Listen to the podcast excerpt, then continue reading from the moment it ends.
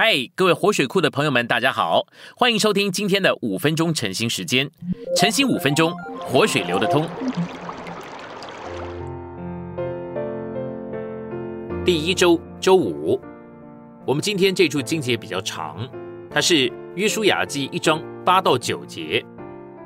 这律法书不可离开你的口，总要昼夜默想，好使你照这书上所写的一切谨守遵行。如此你的道路就可以亨通，你也必凡事顺利。我岂没有吩咐你吗？你当刚强壮胆，不要惧怕，也不要惊惶，因为你无论往哪里去，耶和华你的神必与你同在。我们来到信息选读的部分，神对于约书亚的鼓励，乃是以约书亚遵行神的话为条件。这个律法书不可离开他的口，总要昼夜默想，好使他照着这书上所写的一切谨守遵行。约书亚要被神的话所占有，也要让话占有他，借着被这个话占有并充满，他就能够顺利并成功的取得美地。默想这个词，它的意义非常的丰富，原文里面呢含示了敬拜、跟自己交谈以及大声的说话。默想话语乃是借着仔细的揣摩而品尝享受它。祷告对自己说话和赞美主也可以包括在默想话的里面。默想神的话语，乃是享受神的话作为神的气，因而被神所注入，将神吸入，并且接受属灵的滋养。诗人在诗篇第119篇里面有许多的经节说到了他默想神的话。默想神的话其实就是反刍，就像牛吃草一样，我们如果太快的接受这个话，就不会有多少的享受。但是当我们接受这话的时候，如果我们反刍了，我们的享受就必为加增。当我们默想神的话，我们自然而然就会祷告。此外，我们会与自己交谈，或者开始赞美主。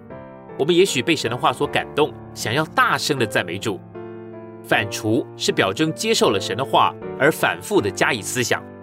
在早晨你导读的时候，我们可以反复思想所读下去的话，这个就是反刍。借着反复思想从神的话语所领受的来得着喂养。通常默想主的话会比导读主的话还要来得缓慢，还要来得细致。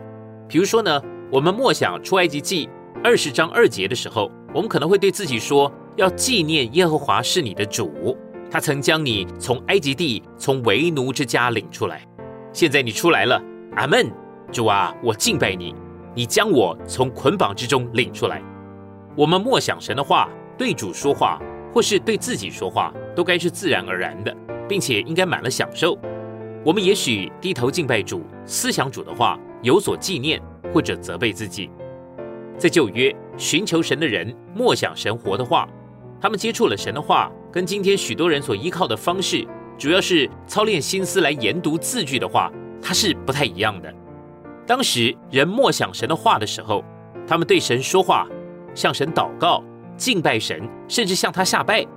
他们在神的面前对自己述说神的怜悯、神的救恩和恩典的供应，这样来默想神的话，甚至比导读更为丰富、更为广阔、更为包罗，因为这包含了祷告、敬拜、享受、交谈、下拜，甚至举手来接受神的话。